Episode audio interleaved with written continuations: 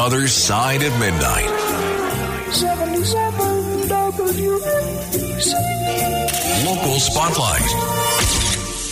Good morrow, everyone. This is the other side of midnight on 77 WABC. I'm Frank Morano. Well, let me begin by acknowledging some news that you've probably already heard if you listen to WABC on a regular basis, which is our station has welcomed a real broadcasting legend. You might have heard him on with Sid Rosenberg yesterday, detailing exactly what his new role is going to be. But legendary broadcast journalist, legendary TV news anchor. He's done a bunch of other things in uh, broadcasting as well. Ernie Anastos has officially joined the lineup here at WABC. So he's doing a daily short form commentary. It's about two minutes. It's called Positively Ernie with Ernie Anastos. And yesterday, and I think the game plan is to have it air twice, once in the morning and then again uh, later in the afternoon. But I love this. One, I'm a big fan of Ernie's and uh, I've known Ernie for a long time. And I reached out to him. I wrote to him, letting him know that uh, I'm really proud for the first time to be able to call him a colleague. We've known each other for a long time, and I've uh, always admired him and his work and watched him on television for literally decades. But to be able to work at the same station as him is a real treat. What Positively Ernie is going to do is every day they're going to focus on a single topic with a positive perspective on the stories that shape the world. I can't tell you how refreshing I find this.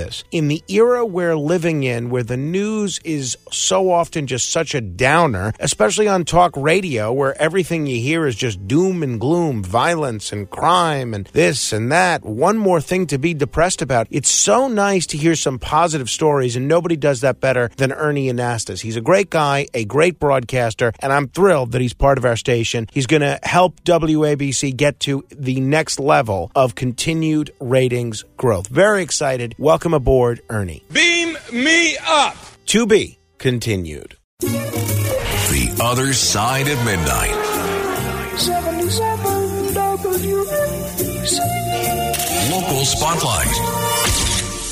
Good morrow, everyone. This is the other side of midnight on 77 WABC. I'm Frank Morano. One of the races that we had been following, and I know Sid Rosenberg's been paying particularly close attention to this, was this race for state assembly in Queens. And during the uh, Christmas vacation or thereabouts, uh, New York State Assembly member Stacey Pfeffer Amato was declared the winner of this race, defeating her Republican opponent Tom Sullivan by 15 votes. That's right. 15 votes. You think your vote doesn't matter? I bet you there's uh, a couple of dozen people in that race that could have voted but chose to stay home. The race outcome had been in doubt until December 4th. So the key to Pfeffer Amato's win was the discovery that about a dozen voters had cast a regular ballot for her meaning they voted for her just as you would vote for any other candidate, and they had also written her name in. Now, the vote counting machines had rejected those votes because the machine couldn't possibly know that the voters had not voted for two different people, thus making their ballots invalid. Instead, the voters had voted for her twice. Only human beings, not a machine, were capable of understanding these ballots. Now, believe it or not, this is actually similar to what happened in Florida in 2000 when about 7,000 voters voted for Al Gore the normal way, and they also wrote him in. About 3,000 voters did the same thing for George W. Bush. The machines rejected all those ballots because the machines thought the voters had voted for two different candidates for the same office, thus making their votes invalid. No one knew about those Florida votes until November of 2001 when a consortium of news organizations recounted all the Florida votes by hand and released the findings. Al Gore had never even requested a recount of the overvotes. He only asked that the undervotes be counted. So I think this episode in Queens and the uh, lesson in Florida shows a couple of things. One, if you vote for someone, please don't also write them in. Two, that's why it's important to have a hand recount whenever possible, because there are certain things humans can pick up that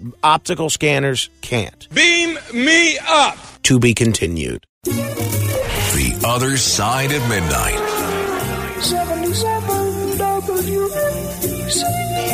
Local Spotlight.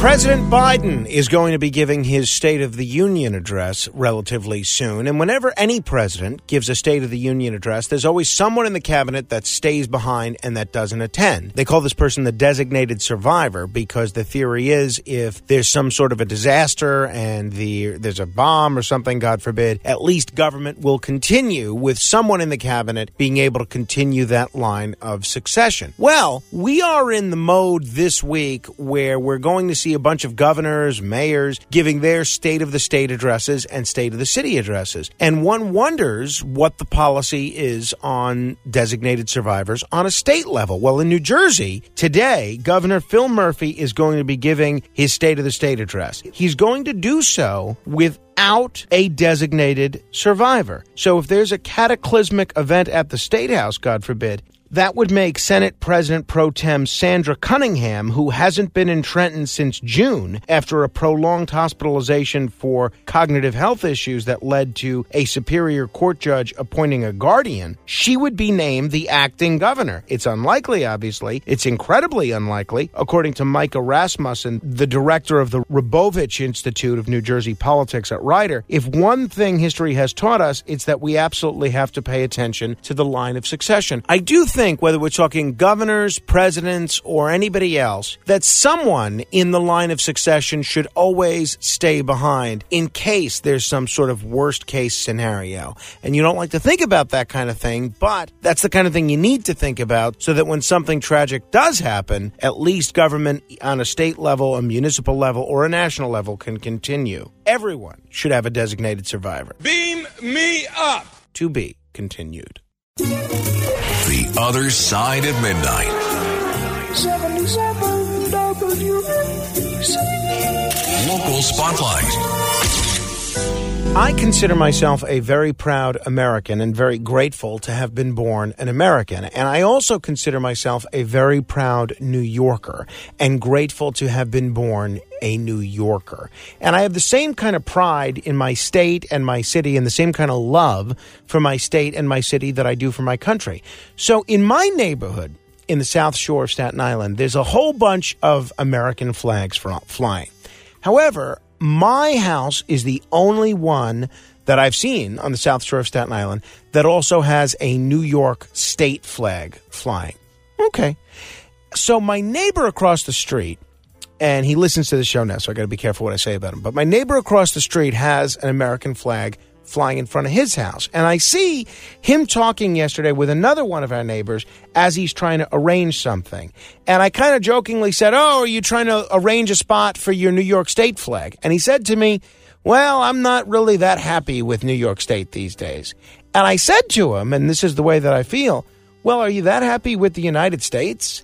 New York State is not a perfect place. New York State's government is far from perfect, but you know what? The United States is not a perfect place either. And the United States government is far from perfect. So I think if you're willing to show pride in your country and show recognition for what your country has given you and given your fellow countrymen, there's no reason that you shouldn't have that same sort of pride in your state. But for some reason, people don't extend the same sort of patriotism they have for their country and the same sort of love they have for their country. They don't extend it to their state these days. And I think that's a real shame. Beam me up. To be continued. Without the ones like you, who work tirelessly to keep things running, everything would suddenly stop. Hospitals, factories, schools, and power plants, they all depend on you. No matter the weather, emergency, or time of day, you're the ones who get it done. At Grainger, we're here for you with professional grade industrial supplies. Count on real time product availability and fast delivery. Call clickgrainger.com or just stop by. Grainger for the ones who get it done.